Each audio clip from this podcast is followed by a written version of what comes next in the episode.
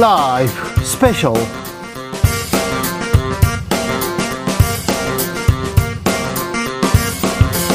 2023년 7월 8일 토요일입니다. 안녕하십니까. 주진우입니다. 토요일 이 시간은 토요일은 일주일 동안 가장 중요한 일들 정리해드리는 그런 시간입니다. 시사 일 타 강사 아닙니다. 저분들 안 됩니다. 절대, 어, 뭐, 뭐 세무조사 그런 거 안 되고요. 자, 체육인 양지열 변호사. 네, 안녕하세요. 양절입니다. 네. 연예인 박준 변호사. 네, 박준입니다. 네. 잘 계셨죠? 네. 네. 체육인, 어, 예, 네. 새롭다. 체육인이에요. 양절 변호사는 운동 꼼꼼하게 열심히 네. 합니다. 옛날에 펜싱 막 찌르고요. 복싱도. 복싱 때리고요. 이런 거 해야 됩니다. 이상한 사람. 말로 그냥 막 때리고 막 척결하고 그럴 게 아니라 힘들고 어렵고 그럴 때는요. 네. 몸을 써라 이렇게 베르나르 베르베르 선생이 주진우 라이브에서 아, 얘기합니다. 깜짝이야. 네. 네네. 자, 목요일 책임화 돼서 어, 특별히 주진우 라이브에서 베르나르 베르베르 네, 작가 인터뷰였는데요. 아, 들을 게 느끼는 게 너무 많아요. 음. 너무 좋아요. 그러니까 한번 들어보세요.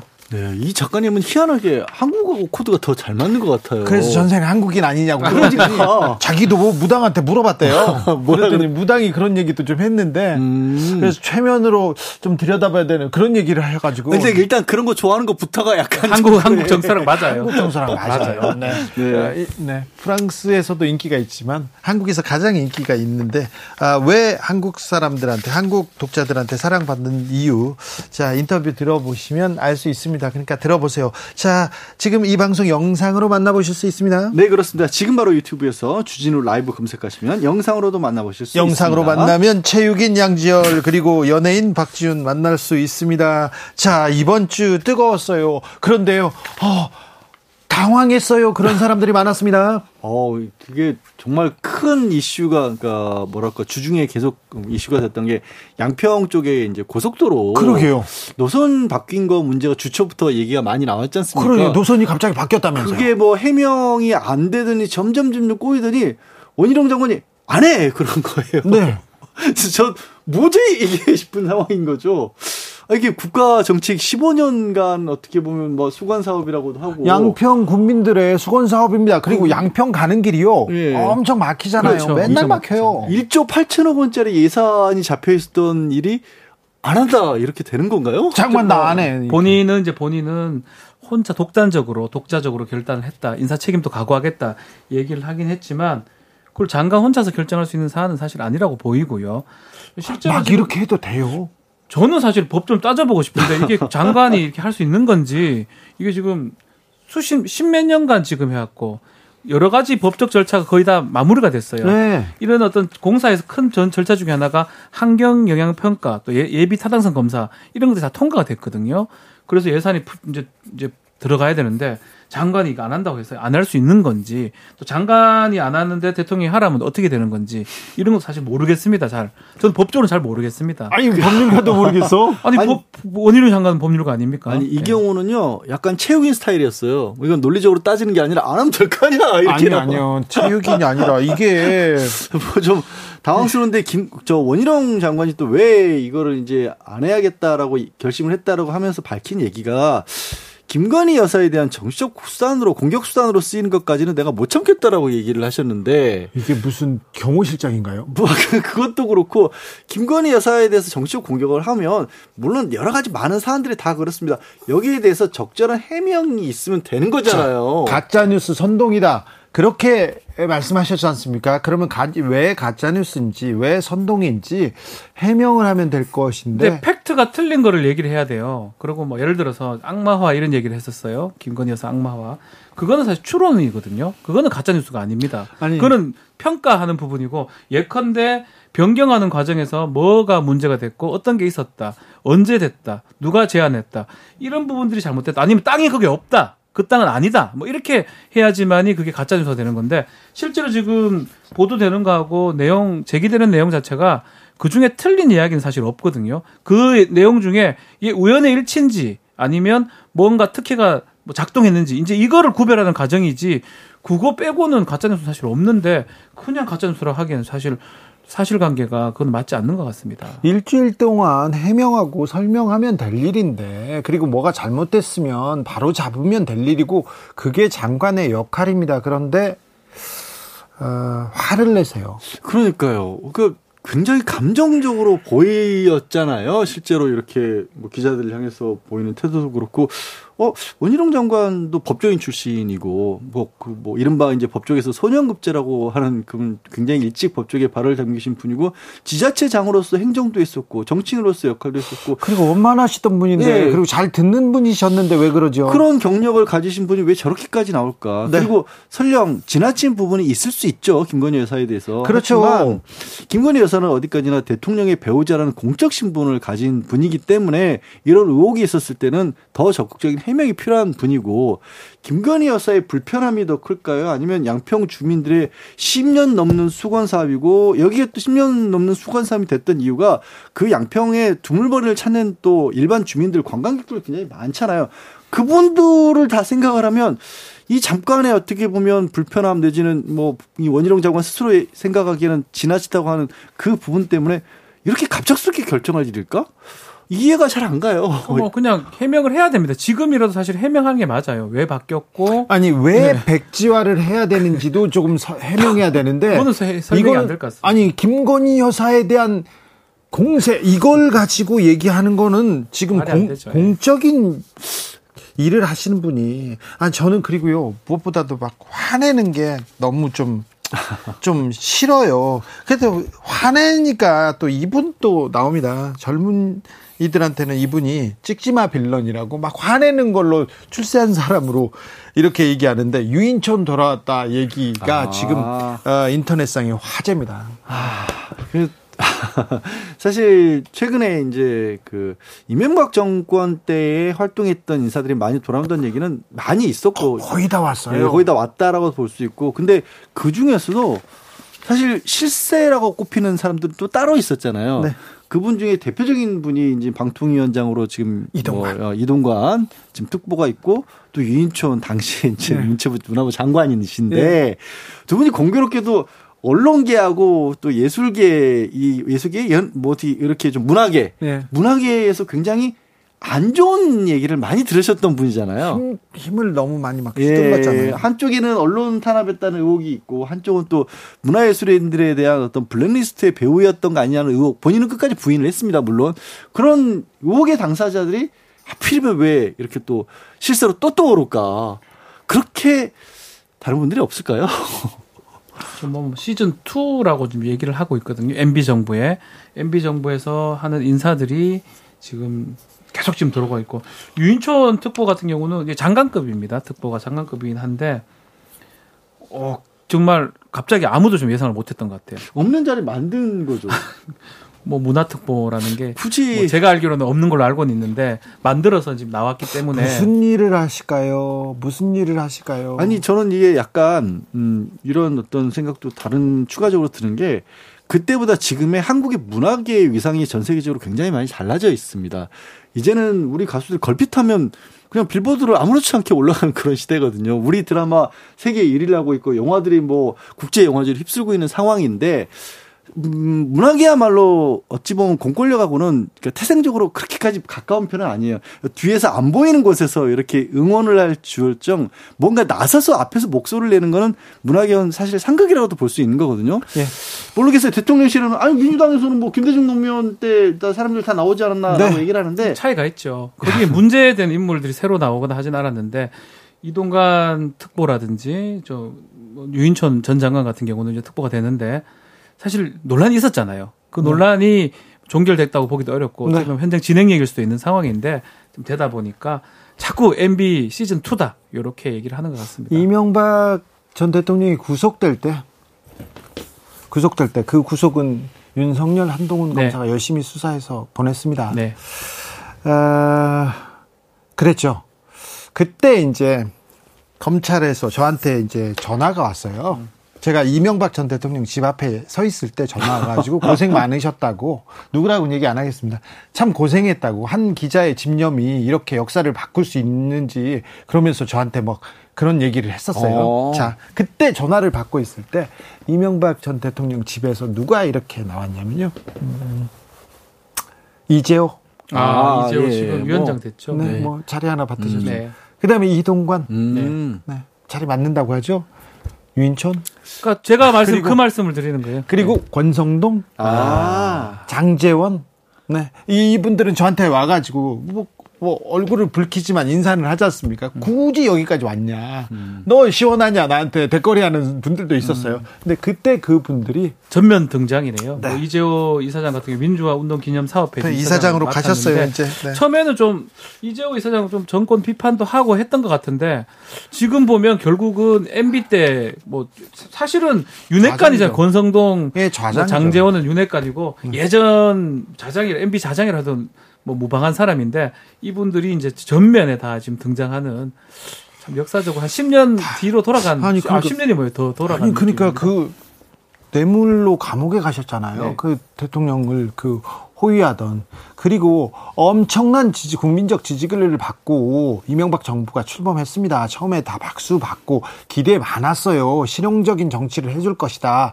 우리 부자 만들어 주실 거다. 뭐 기대가 있었는데 결국은 여러 분야에서 굉장히 실패한 실패한 성적표로 유유히 퇴진했습니다. 거의 주변 사람들이 많이 감옥 갔어요. 그러니까 그런데 감옥 간 사람들도 많이 왔어요. 김효재 방통위원장 아. 지금 직무대리를 하고 있습니까? 그분도 하, 참 돈봉투 사건의 원조신데 음. 거기 계시잖아요. 근데 너무 많다 이런 얘기도 좀 합니다. 네.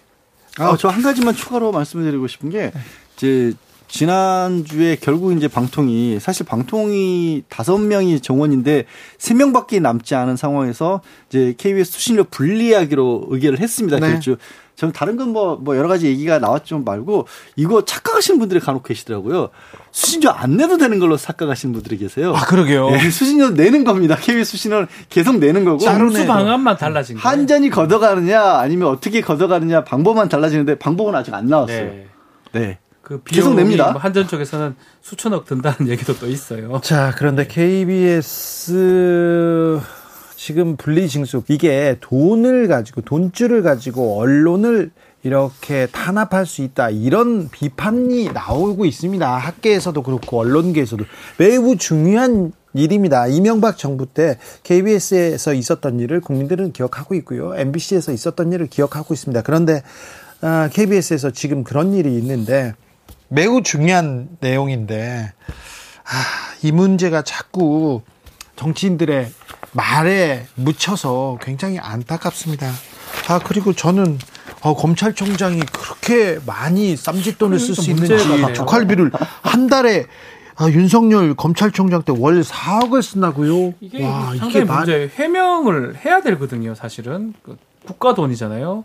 혈세를 갖고 지금 세금을 이렇게 써도 됩니까? 안 되죠. 특활비라도. 근데 검찰총장 말고 다른 사람들도 이렇게 막 씁니까? 안 씁니다. 그렇게 쓰지 않고 썼, 썼다 하더라도 공개를 해라고 지금 법원 판결이 났지 않습니까? 그러면 정확하게 그 판결 취지대로 공개가 돼야 되는데 지금 아무것도 없어요. 돈 총액만 지금 공개를 월에 4억을 막 누구한테 쓸 수도 있다고. 4억이면 써, 써도 되죠. 써도 되는데 어떻게 어떻게 썼다는 게 공개가 돼야 되죠. 그리고 그, 그거는 자료를 고, 이게 준비를 해야 되고 대검에서는 지난 정부의 하락하는 지침대로 했다고 하는데 그 지침대로 한게 맞다면 공개를 하는 게 맞아요. 대법원에서 지금 공개하라고 나왔기 때문에 네. 그냥 백지를 낸 거랑 마찬가지거든요. 그 두 가지가 정말 납득하기 어려운 게 법원에서 낸 판결 취지도 안 지켰어요. 그렇죠. 그리고 안 지킨 이유가 여전히 계속하는 게 이거 특수활동비라서 수사의 비밀상 이걸 못 내는 거다라는 취지인데 근데 지금 받아간 어디가 있어요 지금? 아, 그렇다 치더라도 받아간 내역이 꼬박꼬박 정기금으로 가져갔어요. 그렇죠. 이건 그러니까 뭐, 그 또한 지금 일부 보도를 올렸다면 한 15명 정도가 월에 얼마씩으로 계속 가져갔다는 거예요. 그러면 비밀 수사가 갑작스럽게 정기적으로 있는 거예요? 그렇죠. 이거 뭐가 이상하잖아요. 지금 이명박 대통령과 박근혜 대통령이 국정원 특수활동비를 어떻게 잘못 썼다. 음흠. 이 용도 용도에 쓰지 않았다. 그걸로 유죄받고 징역 받았죠. 네, 처벌받은 네. 네. 처벌받았습니다. 그 처벌한 사람이 사람이 지금 윤석열 검사입니다. 네. 검사 시절 때인데요. 네. 자, 이 부분은 사실은 문제가 많이 됩니다. 이건 뭐 이 정기적으로 줬다라는 거 예전에 뭐 이 국회에서도 특할비 같은 거 당에 문제가 됐었잖아요. 네. 그 정기적으로 줬는 건 그냥 용돈이나 급여처로 줬는 거예요. 그 네. 주면 안 되잖아요. 예. 그 부분을 정확하게 공개하라고 하는데 감춘 거예요. 그냥 사실은. 아, 앞으로 아니, 앞으로 잘 음, 공개할지도 몰라요. 공개해 주세요. 이제 그리고 명명백백하게 그리고 검사들만 이렇게 쌈짓돈 쓰는 거 있지 않습니까? 이게 특혜고 이게 반칙입니다. 이 부분에 대해서도 국민의 눈높이에 맞춰서 검찰 조직도 좀 돌아와야 됩니다. 투명해져야 됩니다. 주진우 라이브 스페셜 본격적으로 시작해 보겠는데요. 아무래도 후쿠시마 오염수 방류가 임박해서 이 문제가 가장 뜨거운 쟁점이 되고 있습니다. 그런데 대통령실에서 어, 기시다 총리가 만나서 어, 윤석열 대통령 만나서 처리수에 대해서 뭐 언급할 수 있다 얘기했는데 우리 대통령실에서 처리수라는 단어를 써가지고 저는 굉장히 좀 자존심 상했어요. 이건 일본 정부만 쓰는 내, 이 말인데 왜 오염수 대신 처리수를 썼는지 저는 좀 그런데요. 아, 정치권의 시각 들어봤습니다. 조경태 국민의힘 의원 그리고 유승민 전 의원에게 들어봤습니다. 오늘 점심 때 어, 노량진에서 회 드시더라고요. 예, 저는 회를 잘 못 먹어가지고 옆에 네. 그 오징어 볶음 먹었습니다. 오징어 볶음 먹었습니까? 네. 회를 못 먹습니까? 부산 지역구로 드시는데? 부산 출신인데도 네. 그 좀, 좀 생거, 생걸 잘못 먹겠더라고요. 아, 그래요? 예, 예. 그런 분들도 많습니다. 예. 후쿠시마 오염수 방류에 대해서 몇 가지 여쭤볼게요. 네네네. 어, 이게 과학적인 얘기인데 과학의 네. 영역인데 정치권에서 민주당과 맞습니다. 국민의힘에서 정반대의 얘기를 음. 하니까 국민들 불안합니다. 그 사실은 그 우리가 표현을 할 때 무식하다는 표현이 있고 또 무지하다는 표현이 있잖아요. 네. 무식하다는 표현은 지식이 없다는 표현이고 네. 무지하다는 하다는 표현은 알지 못한다는 거잖아요. 네. 그러면 최소한 정치권 특히 국회의원들은 그 무식과 무지로부터 탈피해야 되거든요. 아, 그럼요. 모르면 배우고 모르면 그렇습니다. 배워야 되거든요. 네. 근데 지금 보면은 지나치게 그 좀 선동하는 그런 모습들을 많이 지금 보고 있거든요. 아니 그런데요, 우리 국민뿐만이 아니라 어 뭐 중국도 그렇고요, 음. 다른 나라도 그렇고요. 아, 걱정해요. 사실은 꼭, 저 바닷물에 버려야 되겠어요. 사, 실은 그 우리 저 김 선생께서도 아시다시피 장 2010, 2021년도에 네? 그 국회 입법조사처라고 있어요. 네. 그 국회는 지금 더불어민주당이 의장이잖아요. 예. 국회 입법조사처에서 발표한 게 있거든요. 네. 이저 그 오염 처리수에 대해서 발표했는데 가장 크게 만약에 그 버렸을 때. 네.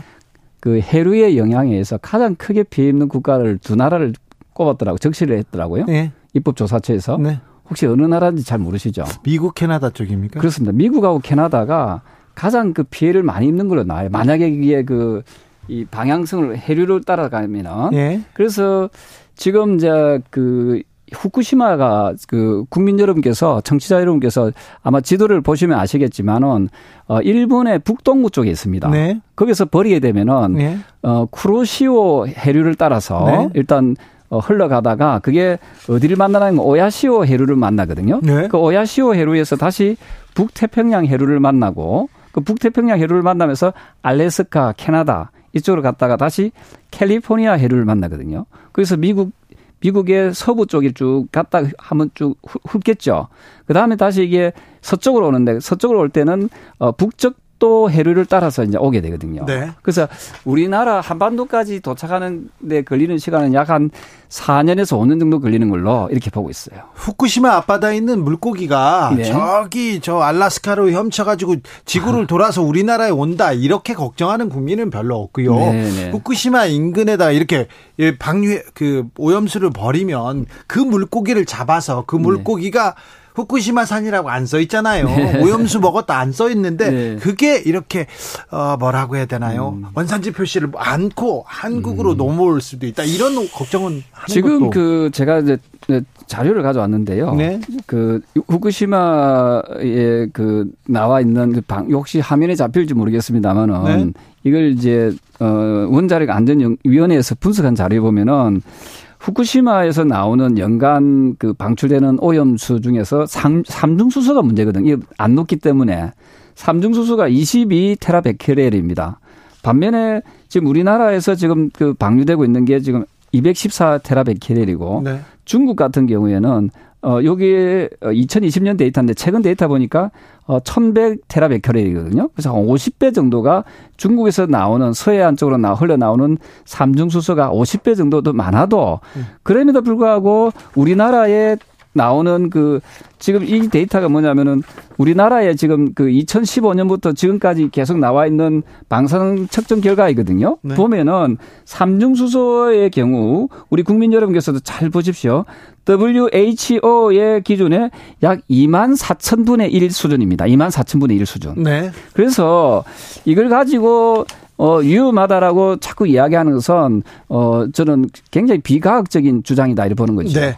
아무튼, 일본산 수산물이 네. 이렇게 원산지 표시를 어기고 우리한테 이렇게 수입되는 일은 그건 막아주십시오. 그렇습니다. 그런 뭐 그런 당연히, 걱정은 예. 뭐 당연한 거 아니에요. 그리고 재미나는 얘기가요. 예.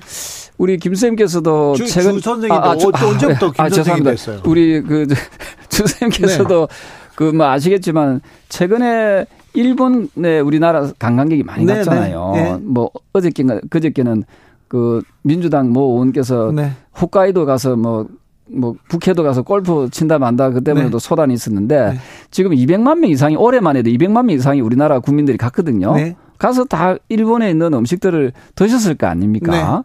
네. 그래서 저는 제가 좀 그, 그, 뭐, 너무 지나치게 네. 어, 우리 국민들을 공포 분위기로 몰아넣는 것은 네. 저는 바람직하지 않다 이보는 거죠. 홍두식님께서 왜 노량진 수산시장에서 수돗물을 마시나요? 이렇게 물어봅니다. 수돗물은 마시면 안 되는데요. 그건 아주 좋은 지적입니다. 사실은 그거는 좀 이 오히려 그런 행동들, 네. 그런 이벤트가 국민들로부터 조금 부정적인. 그렇죠. 예. 예, 좀 좋지 않는 그런 그렇죠. 모습으로 비춰질 수 있어요. 수족관 물 마시면 안 되죠. 아니, 바닷물을 먹는 사람은 없습니다. 그러니까요. 바닷물도 예, 안 먹는데 수족관 물을. 그 일부 또 민주당 뭐, 뭐, 그 의원입니까? 그분은 네. 뭐, 뭐, 그, 배설물은 먹을 수 있어도 뭐, 오염수는 안 먹겠다. 네. 그, 그런 물은 그 우리 바닷물은 먹을 수 알겠습니다. 먹으면 안 되죠. 네. 네. 부산 지역구인데 부산 네. 지역구민들은 뭐라고 합니까? 그 특히 수산업에 종사하시는 분들이 네. 지금 이제 야당의 그 선동에 의해서 굉장히 영향을 많이 받고 있어요. 아 그렇다. 예. 그래서 사실은 2011년도에 보면은 그, 그 무방비 상태에서 방류되지 않았습니까? 네네. 그때의 농도가 그 이 그 원그 그 방사능의 농도가 지금의 농도의 천배였거든요. 네. 근데 지금 5년이 그 이상 지났지만은 아무런 그 수치의 변화가 그 의미 있는 수치의 변화가 안 나타났거든요. 네. 그 저는 제 그 부모 형제 들이 다 부산에 있습니다만은 아마 청취자 여러분께서는 네. 어, 시간이 조금 더 지나 보면 아시겠지만 어, 저는 이 문제에 대해서 너무 지나치게 어, 이게 좀 이슈가 되고 국론 분열이 있는 것은 상당히 유감스럽다 이런 말씀드립니다. 네. 오염수에 대해서 반대하면 민주당이냐 이재명 대표한테 선동당했다 이렇게 얘기하는데 그게요 내로남불이에요. 왜냐하면 2년 전에 불과 2년 전에 지금 똑같은 국민의힘 의원들이 국회에서 2021년 6월입니다. 네. 국회에서 후쿠시마 오염수 방류 규탄 결의안을 채택을 했는데 네. 그때 지금 국민의힘 의원들 당 대표부터 뭐 알만한 의원들이 절대 다수가 그때 찬성을 했어요. 예. 그러니까 이게 문재인 정권 때 오염수 문제는 그러면 반대하고 네. 윤석열 정부 들어서 오염수 문제는 그러면 갑자기 찬성으로 돌았으면 이런 걸 보고 국민들께서 신뢰가 생기겠습니까? 예. 오늘 보니까 대통령실에서 오염수도 처리수라고 처리수라 그래요. 아 그렇죠. 그래서 제가 아니 불과 두 달 전에 우리 외교부 대변인이 공식적으로 나와가지고 네. 정부의 공식 입장은 후쿠시마 일본 후쿠시마 오염수다. 우리는 이 용어를 바꿀 생각이 없다라고 예. 분명히 이야기했는데 대통령실에서. 대통령실에서 오늘 오염수를 처리수라고 부르기 시작하는 걸 보고 네. 왜 대통령께서는 뒤에 숨어서 대통령께서 당선인 시절에 당선 직후에 그랬잖아요. 참모들 뒤에 숨지 않고 내가 국민들하고 직접 솔직하게 소통하겠다. 네. 잘못이 있으면 사과를 드리고 하겠다라고 이야기를 했잖아요. 네. 지금 이런 중요한 문제 생각해 보세요. 우리 지금 수능 불과 한 130여일밖에 안 남았는데 네. 수능에 국어에 무슨 비문학 지문 하나 뽑아가지고 킬러 문항 배제하라고 수능 출제까지도 깨알 지시를 하시고 지금 매일 카르텔에 대해서 전쟁 선포를 하시는 분께서 왜 이렇게 중요한 문제에 대해서는 말씀이 없으시냐. 그러네요. 그래서 다음 주에 저 어딥니까 리투아니아입니까? 네, 나토 그 나토 정상회의 가시잖아요. 네. 그 기시다 총리가 거기 한일 정상회담 하자고 할 거잖아요 지금. 예. 거기에서 오염수 문제가 나온다고 지금 그러잖아요. 네. 인정하잖아요. 네. 그래서 저는 어, IEA 보고서도 나왔고요. 예. 그러니까 대통령께서 이거는 나토 정상회의 가시기 전에 예. 국민들한테 먼저 예. 분명한 입장을 밝히시고 그러고 나서 기시다한테 가서 우리 대한민국 국민들은 절대 다수가 불안하고 걱정하고 방류에 대해서 반대하니까 우리가 더 현명한 해법을 찾아보자. 그거를 태평양 국가들하고 같이 연대를 해가지고 하셔야 될 그게 지도자의 역할이죠. 나중에 들어주더라도 우리 국민의 안전을 위해서 바다에 방류하는 거 우리는 반대한다 이렇게 얘기하면 그, 그 말씀을 하셔야죠. 국민들한테 먼저 하시고 기시다 총리한테도 하셔야죠. 한일 간에 경제고 안보고 협력할 건 협력하더라도 네. 이런 문제는 분명히 하고 한 가지만 더 붙여 말씀을 드리면 어제 IAEA 보고서 나왔잖아요. 네. 이 IAEA 보고서라는 게 그동안 6차의 보고서가 나오고 이제 최종 보고서가 나온 건데 그걸 읽어 보시면요. 네. 거기 IAEA가 희한한 말을 해 놨어요. 그래요? 아, 이 보고서를 이용해서 생기는 결과에 대해서는 IAEA는 책임지지 않는다. 네. 이러고 방류를 하는 거는 그거는 일본이 결정할 문제다. IAEA는 IAEA는 그 방류라는 그 결정에 대해서 그걸 권고하지도 않고 지지하지도 않는다. 레코멘드도 안 하고 엔도스도 안 한다라고 예? 그렇게 보고서에 대해서 굉장히 무책임한 보고서죠. 네. 그래서 저는 우리가 과학 수준이 그만큼 발전을 했으면 네. 우리가 이제는 일본한테 우리가 좀 직접 검증을 하겠다. 네. 지난번 시찰단 가가지고 오염수 시료도 못 얻어왔잖아요. 채취 못 했잖아요. 네. 그러니까 앞으로 오염수가 진짜 제대로 걸러지고 있는지 그 방류 바다에 버려지는 그 소위 말하는 오염수를 정화했다는 그물이 진짜 괜찮은지 네. 우리가 태평양 국가들하고 같이 연대해가지고 할 수 있는 거 아닙니까? 네. 그 IAEA 사무총장 그 말, 그 사람 내일 이제 서울에 온다는데 네. 뭐 사실 뭐 IA 본부에서 그냥 보고서 발표해도 될 일을 왜 오겠습니까? 그것도 중국, 러시아, 대만, 홍콩, 싱가포르, 베트남, 필리핀 이런 나라들은 안 가고 우리나라하고 뉴질랜드하고 뉴질랜드 이거 송영인 국제도 거기만 간다고 제가 기사를 봤는데 만약 그렇다면 좀 이상하잖아요. 좀 이상하네요. 이상하잖아요. 많이 그래서, 이상하네요. 그래서 이 문제는 좀 어, 정부가 네. 국민들의 불안이 근거 없는 괴담이라고 그렇게 국민들을 바보로 취급할 게 아니라 이거를 차근차근 시간을 일본하고 상대로 시간을 벌면서 네. 설득을 해나가야 될 문제라고 생각합니다. 민주당에서는 일본산 수산물 전체 금지하는 내용 네. 이렇게 법안 내겠다 이렇게 얘기하는데 이 그 대책은 법안, 어떻게 보세요? 그, 그 법안은 국제적으로는 좀 상식적으로 말이 안 될 겁니다. 민주당도 자꾸 그런 식으로 뭐가 지난번에 민주당이 뭐 유엔에다가 뭘 하겠다는데 IAEA가 유엔 기구니까 유엔에다가 하는 거예요. 그게 외교적인 좀 무지거든요. 그 민주당도 자꾸 장애 투쟁하고 뭐 이럴 게 아니라 상식과 합리에 기반해서 했으면 좋겠고 네. 우리가 지난번 WTO에 제소해가지고 1심에서 우리가 지고 2심에서 이겼거든, 이겼거든요. 네. 그때 핵심적인 논리가 뭐냐 하면 오염수 방류하는 그 인근 해역이 굉장히 위험하기 때문에 거기에서 발생한 수산물을 우리가 수입할 수 없다라는 네. 거였잖아요. 예. 근데 우리가 막 우리 정부가 이번에 만약 기시다 총리 만나가지고 방류에 찬성을 해버리면 어, 우리 논리를 깨는 건데. 그러면 우리가 후쿠시마 수산물 수입을 더 이상 금지할 명분이 없어집니다. 아 그래요? 그럼 명분이 없어지는 어, 그렇잖아요 상식적으로. 그러네요. 방위에는 찬성한 사람이 수산물 수입에는 왜 어떻게 금지를 합니까? 그런데 정부는 지금 수산물 수입은 네. 국민이 안심할 때까지는 무기한 금지다. 네. 이렇게 말하지만 그 무기한 금지라는 게 국제적으로 명분과 근거가 없으면 네. 통하지 않거든요. 예. 보나마나 일본에서 이미 관방장관이 후쿠시마 한국이 후쿠시마 수산물 수입하라고 그러잖아요. 네. 금지를 풀으라 그러잖아요. 네. 만약 우리가 말을 안 들으면 WTO 또 가겠죠. 또, 또 가면 지네요. 이번에는 저는 이길 가능성이 있어요. 별로 높지 않다고 봅니다. 알겠습니다. 주진우 라이브. 유승민, 조경태 두 분의 얘기 듣고 왔습니다. 네, 유승민 전 의원 얘기를 좀 이어서 얘기하자면 뭐 구체적인 얘기는 저는 뭐 원자력 뭐 전문가도 절대 아닌데 언론에 나온 걸 보면 그 IA 보고서 서문에 IA 측에서 우리가 이거 책임질 수 있는 내용은 아니다. 네. 그렇게 나와 있다고 하고 또 보고서 자체에 실험도 세 번을 해야 되는데 한 번밖에 못했다. 그러니까 보고서 내, 내부에 좀 허점이 있더라고요. 그러니까 아니 과학이라라고 얘기를 하면서 한 번밖에 못하고 올 연말이나 돼야 최종적으로 결과가 끝날 것이라고 하는데 최종 보고서라고 내놓은 거예요. 네. 그러니까 그런 문제를 제기하면 정부에서 아 이거를 아 그거에 관해서는 우리가 추가적으로 어떤 어떤 조치들이 있고 뭘 확인했다 내지는 그 부분을 일본에서 확인하겠다라고 얘기를 해야 되는데 이렇게 어그 아예 보고서도 이상하다는데요라고 하면 괴담이네 이렇게 나오신단 말이에요. 아니 오염수 걱정하면 선동당이네 이런 얘기하니까요. 그러니까 이게 어떻게 된 거죠?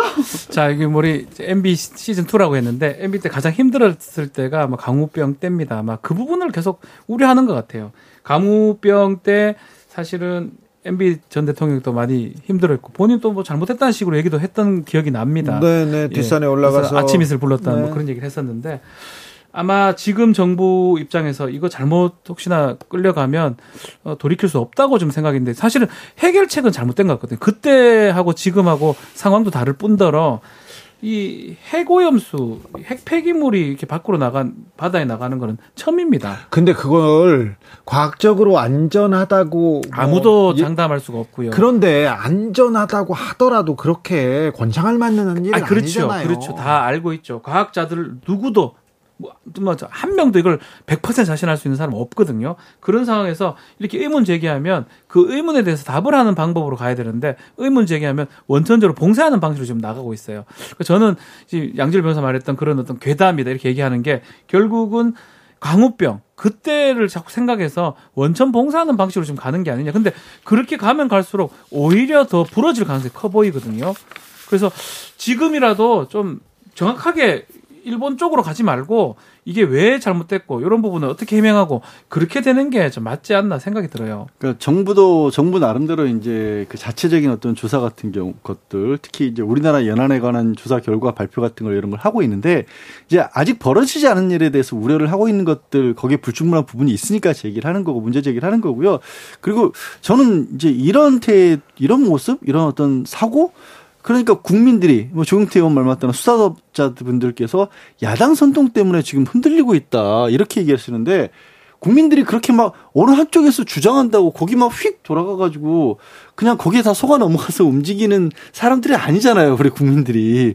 그리고 야당에서 무슨 이 오염수 문제를 제기해서 소금값이 갑자기 오르고 그렇게 행동한다라고는 생각하지 않으셨으면 아유, 좋겠어요. 국민들이 그런 정도 수준이 아니에요. 그러니까 아직도 혹시 그 생각 때문에 말을 못하게 아 이거 자꾸 괴담이다 이렇게 얘기하신 거라면 네. 국민을 좀 우습게 보는 거예요. 그거는. 민주당의 주장으로 민주당의 선동에 국민들이 지금 놀아난다 이렇게 보시면 국민들의 수준을 너무 지금 어? 너무 얕잡아 보시는 거라는 얘기를 좀 해드리고 어, 국민 안전보다 더 중요한 게 어디 있습니까? 그러니까 국민 안전, 건강을 챙기고 있다 이런 모습을 조금 정부에서 더 보여주는 게 더 보여주는 게 국민들이 안전하게 안전 좀 불안감을 재우고 재우고 좀 생활할 수 있도록 이렇게 만들어 주는 거 아닌가 이런 생각도 합니다. 아참 코로나 때 전 세계가 그렇게 위기에 벌벌 떨고 사재기 나섰을 때도 우리 국민들 어떤 국민들입니까? 아, 한번 동요도 없었어요. 정부 가자는 대로 다 따라갔거든요. 아 그러게 그러고 보니까 그때 막 다른 나라들 마트에 이렇게 텅텅 진열대 미국에서 휴지 사재기 하잖아요. 근데 우리는 그렇지 않았는데 그런 국민들이 소금을 샀다라는 거는 그리고 아까 저 민주당 다 결정지 숫자가 있어요. 민주당 때문이라고 얘기하기에는 좀 불안하다고 말씀하시는 분들의 숫자가 민주당 지지보다 네. 훨씬 많아요. 아, 그래요. 뭘 아니 무슨 이재명 대표 얘기를 듣고 소, 금을 삽니까? 그 말도 안 되는 소리를 하십니까? 누가 했는지는 말 안 한다. 예. 여러분께서는 지금 주진우 라이브 스페셜을 듣고 계십니다. 주진우 라이브 스페셜. 미국의 재무장관이요. 중국에 왔습니다. 재닛 옐런 미 재무부 장관이 베이징에 도착했습니다. 싸워도 싸울 때 싸우더라도 챙길 건 챙긴다 이렇게 얘기합니다. 그리고요 일본과 북한이 어. 지금 아, 은밀하게 만나고 있어요. 싱가포르 쪽에서 세 차례나 실무자가 만났다. 만났다는 얘기 나오고요. 기시다 총리가 나 정상회담 용이 있다. 그러니까 북한에서도 우리도 뭐 우리도 뭐 반대하지 않는다 이렇게 치고 맞고 이렇게 왔다 갔다 해요. 그런데 우리와 북은 계속해서 멀어지고만 있습니다. 윤석열 대통령 통일부는 북한 지원부가 아니다 이렇게 얘기했고 그 통일부 장관 후보자 김영우 후보자는요. 아, 김정은 정권 다 파야 된다 이렇게 주장하시던 분입니다. 아 남북 관계는 어떻게 되는지 아 우리 통일로 가는 거 맞는지 정세현 전 통일부 장관에게 물어봤습니다. 요즘 고민이 뭡니까 장관님은? 고민? 네. 내가 통일부에 77년에 들어가서 예? 거기서 계단 밟아가지고 뭐 대통령 통일비서관 그렇죠. 또그 통일부 차관 장관 뭐 다 어 거쳐가면서 일을 했던 사람으로서 네. 이게 통일부가 지금 새 장관을 임명 저 대통령이 새 장관을 뭐 정문회 이후에 임명을 하면 네.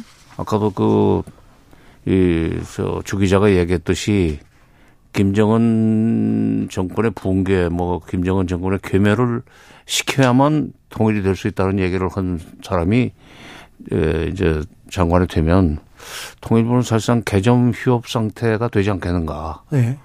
근데 개점 휴업을 해도 어뭐 시간이 지나면 또 정권이 바뀔 거고 그다음에 그렇게 되면은 다시 통일부는 살아날 수 있지만 그 개점 휴업을 할 수밖에 없는 상황. 그다음에 지원부가 아니니까 기능을 바꿔라 하는 식으로 지금 지시까지 구체적인 지시까지 했는데 어 그야말로 통일부에도 킬러 사업이 있었던 모양이지. 네. 킬러 사업. 네. 근데 그 기능을 조정하라는 얘기인데 그걸 기능을 대폭 조정하다 보면은 아마 실국 의 실, 실, 실단위 그 조직이 그, 그 규모가 줄어들든지 없어지든지 그러면서 근무하는 직원들이 그냥 그말로 어, 생매장 되듯이 잘려나가는 그런 불상사 생길 것 같아서 나는 그 후배들을 생각하면은 지금부터 미리, 미리부터 지금 가슴이 좀 아픕니다. 아, 네. 그런데요, 민주당이 정권을 잡았을 때는 통일, 그러니까 북한 지원, 북한과 대화를 이렇게 강조하고 그리고 국민의힘 쪽에서 정권을 잡았을 때는 북한을 압박하면서 어, 북한에 대한 지원을 좀 줄이고 이게 조금 뭐라고 흐름 아니었습니까? 이거 어, 윤석열 정부 출범하자마자 이렇게 될 것이라는 건 예상은 어느 정도는 하셨어요?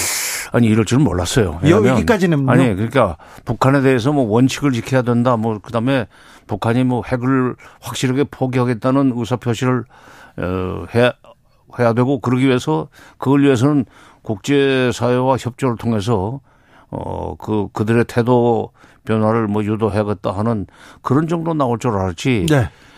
뭐 북한 지원부가 아니다. 근데 북한 지원이라고 그러는데 통일부는 북한 지원부 아닙니다. 통일부는 어떤 일 하는 데입니까? 북한 관리하는 데예요. 관리. 관리하는 그 북한 관리를 한다는 얘기는 뭐 무슨 얘기냐면 네. 북한이 예, 말하자면 그, 그 분단 상태에서 남북이 분단된 상태에서 지금 언제 자기네들이 어떻게 될지 모른다는 불안감 때문에 네. 특히 미국이 언제 자기네들을 치고 들어올지 모른다는 불안감 때문에 지금 핵과 미사일을 개발하고 있잖아요. 예. 그런 핵과 미사일에 올 힘을 쏟고 있는 북한이 어떻게 하면 사고를 치지 않도록 만들 것인가 그 그런 의미에서 북한을 관리를 하는 데가 통일부입니다. 그게 한반도 평화를 위해서 가장 중요한 부분 그렇지. 아닙니까? 그러니까 지금 윤석열 대통령과 그 참모들은 평화는 소위 국방부의 그 군사력을 강화하고 한미동맹을 강화하면 평화가 지켜진다고 생각할지 모르지만 그런 평화는 말하자면 피스키핑을 해나가는 과정에서 생기는 그 피스는 평화는 예. 소위 지속 가능성은 꽤 없죠. 네. 결국 어, 피스키핑을 하면서 피스메이킹을 동시에 병행해야만 그, 그, 안보를 통해서 안보를 튼튼히 해, 해 가면서 확보한 평화가 계속 유지될 수 있도록 하는 겁니다. 네. 말하자면 북한이 군사적 그 도발을 할 수 있는 가능성을 시간이 시간에 비례해서 그 줄여나가는 그 역할을 통일부가 하는 거고 그 방법론으로서 북한을 관리하고 평화를 만들어 나가는 방법론으로서 때로는 비료도 주고 쌀도 주고 예. 그렇지만 그건 돈으로는 안 줬어요. 물건으로만 줬지. 예. 뭐 이론 한장 줄 필요 없다. 줘서는 안 된다 그러는데 지금까지 뭐 금강산 관광을 사업을 따내기 위해서 현대가 어 초창기에 에, 금강산 입산료로 돈을 좀 준 적이 있었고 그건 네. 현대 차원에서 온 거니까. 예. 개성공단 사업을 따내기 위해서 또 뭐 그 현금을 준 적은 있습니다.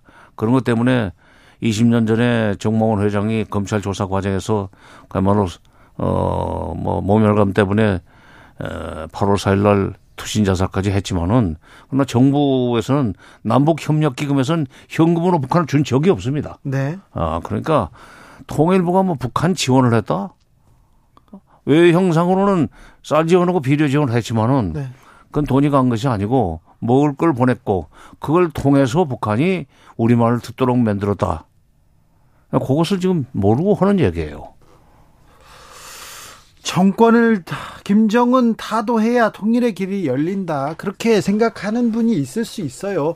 김정은 없으면 좋겠죠. 독재자는 사라져야죠. 그런데 정부에서 장관이 책임 있는 사람이 이렇게 얘기하면 이거는 남북 관계에 대해서는 남북 대화는 뭐, 뭐 어렵다고 물 건너간 거예요. 적어도 이제 그 그런 그 철학을 가지고 있는 장관이 있는 동안은 어 국제 정세의 변화로 가령 예를 들면 사 사저 기시다 기시다 일본 총리가 이제 평양을 가서 김정은 어 위원장과 뭐 정상회담을 할 수 있는 가능성도 지금 점점 높아져 가는 것 같은데 북한에서도 부인하지 않고 있어요. 그럼 네. 네. 화답하고 있습니다. 어.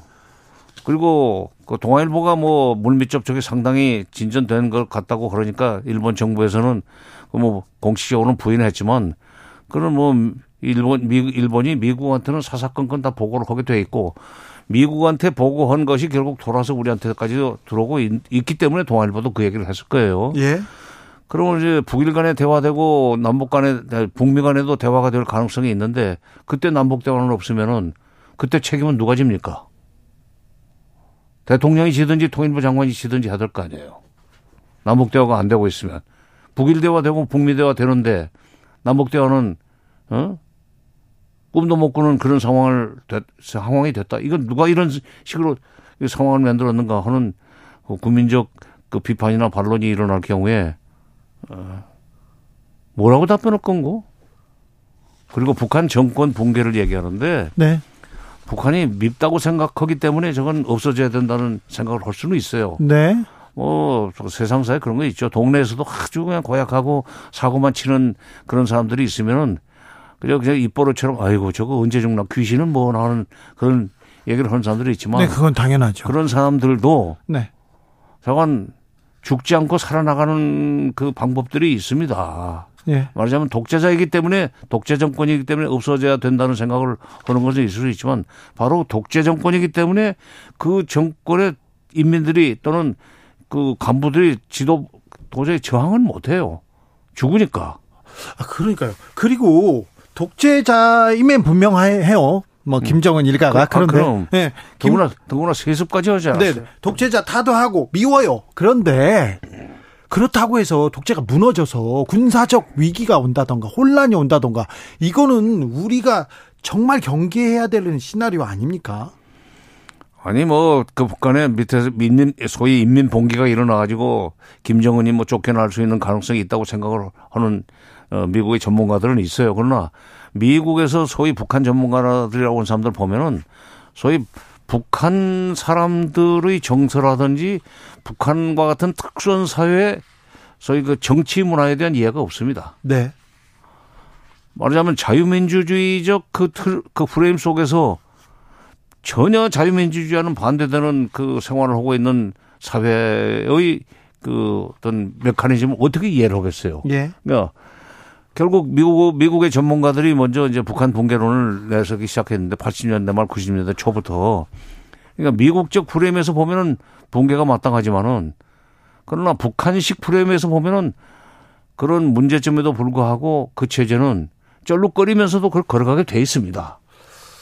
네. 어. 희망적 관측만 가지고는 북한 붕괴는 일어나지 않아요. 이명박 정부에서도 그 북한의 과격한 그런 발언은 삼가했던 것으로 기억이 납니다. 그리고 박근혜 정부에서도 박근혜 전 대통령 통일 대박 얘기하면서 어, 남북 간의 대화 뭐 이런 얘기까지는 했어요. 그런데 윤석열 정부의 대북 간 통일관은 음 매우 좀 심각히 우려된다 이런 얘기는 어, 상당히 계속됩니다. 강하죠. 그러니까 이명박 정부 때 통일부 장관들이나 박근혜 정부 때 통일부 장관들은 그 북한 붕괴를 시켜야 된다는 그런 얘기를 한 분들은 없었어요. 권영세 전 장관도 매우 네. 조심하게. 아니, 권영세 장관도 어, 매우 조심스럽게 뭐 말씀을 하셨을 뿐만 아니라 네? 항상 어, 그 대화의 문은 열려 있다. 예. 어, 이런 그 입장을 기회 있을 때마다 그, 저, 피력을 했죠. 예. 아, 그런데 이번에는 북한을 김정은을 붕, 그, 없애, 없애, 야만 통일이 될 수 있다고 그러는데 그, 그렇게 그야말로 속된 말로 엿장사 마음대로 김정은이 없어지지가 않습니다. 네. 정세현 전 통일부 장관과 함께 통일에 대한 얘기, 남북에 대한 얘기 했습니다. 자, 우리는 분단 국가입니다. 휴전 상태입니다. 그렇죠. 대북 지원부가 북한 지원부가 아니다. 이제 음. 이 부분인데 우리가 이제 법 얘기를 하지 않을 수가 없습니다. 이렇게 정부가 구성되고 거기에 있는 부처 중에 다른 나라에 잘 없는 부처 중에 하나가 통일부예요. 뭐 미국의 통일부가 있을 아, 리가 그렇죠. 없겠죠. 네. 그 통일부가 있는데 그 통일부가 있는 이유가 우리 헌법에 헌법 4조에 대한민국은 통일을 지향하고가 있어요. 그 평화적 뭐 통일을 하겠다, 정책 수립하겠다가 있고 그거 기반해서 정부 조직법에 통일부를 만들어 놓게 돼 있고 통일부 역할이 어떤 뭐 지원부 뭐 이런 게 아니고 통일을 위해서 대화하고 교섭하고 통일에 관한 정책 수립하는 거예요. 국방부하고 국정원은 대북 강경 얘기할 수 그렇죠. 있어요. 그렇죠. 구조 다른 거죠. 네. 근데 이제 이렇게 돼버리 보면 결국은 헌법이나 정부조직법하고 취지가 좀 맞지 않게 돼버리고요. 또 그런 어떤 인권 얘기는 사실 어쩌면 뭐 법무부나 아니면 국방부나 뭐 이렇게 할 수 있어요. 북한 인권 문제. 사실은 북한 인권 문제는 북한에게 든 채찍이지 않습니까? 네. 미국과 일본에서 이 얘기를 하면서 미국, 중국을 아니 그 북한을 압박해 왔기 때문에 나오라는 수단으로 썼던 거죠. 네. 이렇게 대화하는데. 자, 그런 측면에서 지금 그 얘기를 하고 자꾸 보도하고 이제 앞으로 해야 된다고 하는데 저는 좀 법률이나 헌법에 반할 여지가 지금 있는 상황이 아닌가 생각이 들어서 그 부분까지 좀 고려가 안 된 것 같아서 좀 안타깝습니다. 네. 아이러니한 건 대통령이 헌법 정신을 강조하면서 이 말씀을 하셨다는 거예요. 헌법 정신을 강조하면서 자유민주적 기본 정책에 입각한 통일을 해야 한다라고 얘기를 하니까 그 다음에 통일부에서도 바로 평화라는 말을 빼버렸거든요. 근데 헌법에는 평화 통일을 해야 한다고 돼 있어요. 그러니까 평화 통일을 해야 된다고 돼 있으니까 박 변호사 얘기한 정부 조직법에 그런 통일부는 대화 교류 협력을 하는 부처다라고 정해놓은 겁니다. 우리 헌법에 따라서 법을 만들잖아요. 그렇죠. 그리고 헌법과 법에 따라서 통일부를 만들었는데 통일부 장관은 평화라는 얘기가 없고 김정은을 없애야 된다라고 하는 분이었어요. 저는 이주 이번 주 굉장히 속상했던 게 개각이 있었습니다. 네. 그리고 시행령 정치에 대한 아, 계속 후속 조치가 계속 잇따릅니다. 이게 헌법 정신에 부합되는지 지금 꼼꼼히 따져봐야 될 게 정말 많은데요. 그렇죠. 그런데 이런 얘기를 정치인들의 말로 다 뒤덮었어요. 민주당 마찬가지고요. 국민의힘 마찬가지고요. 원희룡 장관, 박민식 보훈부 장관 다 이렇게 말로 하, 이 갈등만 부추기고 있어서 굉장히 속상했습니다. 민주당 똑같습니다. 민주당도. 음. 아, 참, 뭐 하고 있는지 굉장히 안타까웠는데, 다음 주에는 조금 건설적인, 건설적인 좀 뉴스 좀 부탁드릴게요. 좀 부탁드릴게요. 뉴스 전하는 사람으로서 굉장히 진짜 국민들한테 미안하고 고통스럽습니다. 그, 그 부탁 몇 달째 하신 것 네. 같은데요? 네. 그래도 좀 1년 내도록 하신 것 같은데. 아유 참. 자, 우리 정리해 보고요. 예. 다음 주 신문 일면 좀 먼저 예측해 볼까요? 고속도로요. 고속도로. 고속도로 얘기가 안 나올 수가 없을 것 같아요. 아니, 그, 그러니까요. 고속도로 네. 이거 아예 백지화 한다면 아, 뭐가 잘못된 뭐, 건가요? 말도 안 돼요. 어떻게 그렇게 할 수 있어요? 뭐가 잘못된 거죠? 백지화. 고속도로가 하여튼 계속 나올 겁니다. 고속도로가 네. 아니 이게 아까 말씀 다음 주에 이, 다음 주 일면 인물 다음 주에 인물 고속도로. 고속도로. 사실 저는 그 같은 취지에서 김건희 여사일 수 있다라고 네. 봐요. 이 지난주에도 김건희 여사 그동안보다 활동하는 모습이 굉장히 많이 나왔어요. 아, 또 강릉도 갔었고 여성 그 기업인들 모임도 가고 아, 기업인들 만났어요. 공교롭게 맞아 떨어져요. 그러니까 고속도 한쪽에서는 고속도로 얘기가 계속 나오고 한쪽에서는 김건희 여사가 계속 나왔거든요. 다음 주도 이어질 것 같아요. 네. 저는 뭐 원희룡 장관 계속 뭐 백지화 얘기 거기서 끝날 것 같지는 않고요. 네. 본인이 방어도 해야 될 것 같고 본인이 어떤 공세를 또 할 것 같으면 아마 주초 주후반을 장식할 것 같습니다. 네. 조선일보에서도 원희룡 장관 그거 의견 어, 접어라 이런 그 사설을 썼던데 원희룡 장관은 어떤 선택을 할 건지 왜 이렇게 화만 내는 건지 그거 궁금하긴 합니다. 양지열 변호사 그 고속도로가 음 고속도로 얘기가 계속 메들리로 나올 것 같습니다. 음. 그 다음은요. 그 다음에 아 김건희 여사 말고 또 다른 얘기. 네. 후쿠시마 나토 가시니까 네. 후쿠시마 오염수 관련 얘기도 또 나오지 않겠어요? 기시다 윤석열 네, 만나니까 그 두 분이 어, 정상회담이 있습니다. 네. 그러니까 또 그 얘기가 좀 나오겠죠. 근데 지금 이슈들이 너무 많아서 이동관 특보도 남아 있고요. 그리고 검찰 특활비 문제도 지금 남아 있고요. 네. 그래서 사실은 나올 게 상당히 많긴 합니다. 많네요. 뉴스가 네. 많네요. 그런데 민주당은요? 민주당 엊그제 뭐 혁신이 하기도 했고 근데 후쿠시마 오염수 관련해서 저기 릴레이 지금 이제 어좀 시위도 시작을 했죠. 밤샘도 시작을 했고. 일본에서 어. 가서 직접 이렇게 확인을 하겠다고 하고요. 음, 그리고 이제 뭐 국회 내에서 필리버스 통해서 이 문제를 계속 제기하겠다고 했으니까 민주당도 그 나름대로 그런 목소리들은 나오지 않을까 싶습니다. 신, 신당도 나온다면서요? 아, 근데 아, 그거는 에이, 일각에서 그냥 정말 일부에서 나오는 얘기를 좀 너무 확대한 게 아, 닌가 싶어요. 신당은 뭐 추석 지나도 그쯤 돼 봐야 뭐가 말이 나올 것 같아요. 음, 생길 것 같잖아요. 크게 효과가 있을까? 효과가 저는 좀 의문입니다. 민주당 내에서는 거의 다 미온적으로 보는데 생기긴 생길 것 같다 그런 생, 얘기를 하는 사람들은 많아요. 생긴다 하더라도 효과나 파괴력 자체가 없기 때문에 그래요? 생겨도 우리 모르고 지나갈 가능성이 높아요. 저는 그렇게 생각이 좀 듭니다. 그건 뭐 여론조사를 자세히 인용하면 안 되겠지만 그게 그 가능성이 있으려면 지지율 추이에서 현재 이재명 대표가 받고 있는 전체 지지율 거기에 변동이 좀 있어야지 그게 뒷받침이 되지 않을까 싶어요. 지난 총선에서 열린민주당 음. 정봉주 손혜원 전 의원의 열린민주당 창당과 비슷한 궤적을 따라갈 것이다 이렇게 얘기하는 사람들도 있던데요. 결국 세석 정도 됐었거든요. 아 그래요? 예, 결과론적으로는. 네. 저는 가능성이 그렇게 높지 않을 것 같아요. 별로 안 높은 예. 것 같아요. 네. 민주당에서 굉장히 불안해하고 있습니다. 아, 불안해하는 분들 왜냐하면 공천이 달려 있는 상황이기 때문에 네. 그런 게 아닌가 싶어요. 알겠습니다. 주진우 라이브 스페셜 여기서 마무리됩니다. 아... 양지열 변호사, 박지훈 변호사 오늘도 감사했습니다. 네, 고맙습니다. 감사합니다. 저는 다음 주 월요일 오후 5시 5분에 돌아오겠습니다. 지금요, 전화 02로 오고 있습니다. KBS가 정성을 다해서 만들 테니까 여러분께서 좀 힘이 되어 주셨으면 좋겠습니다. 지금까지 주진우였습니다.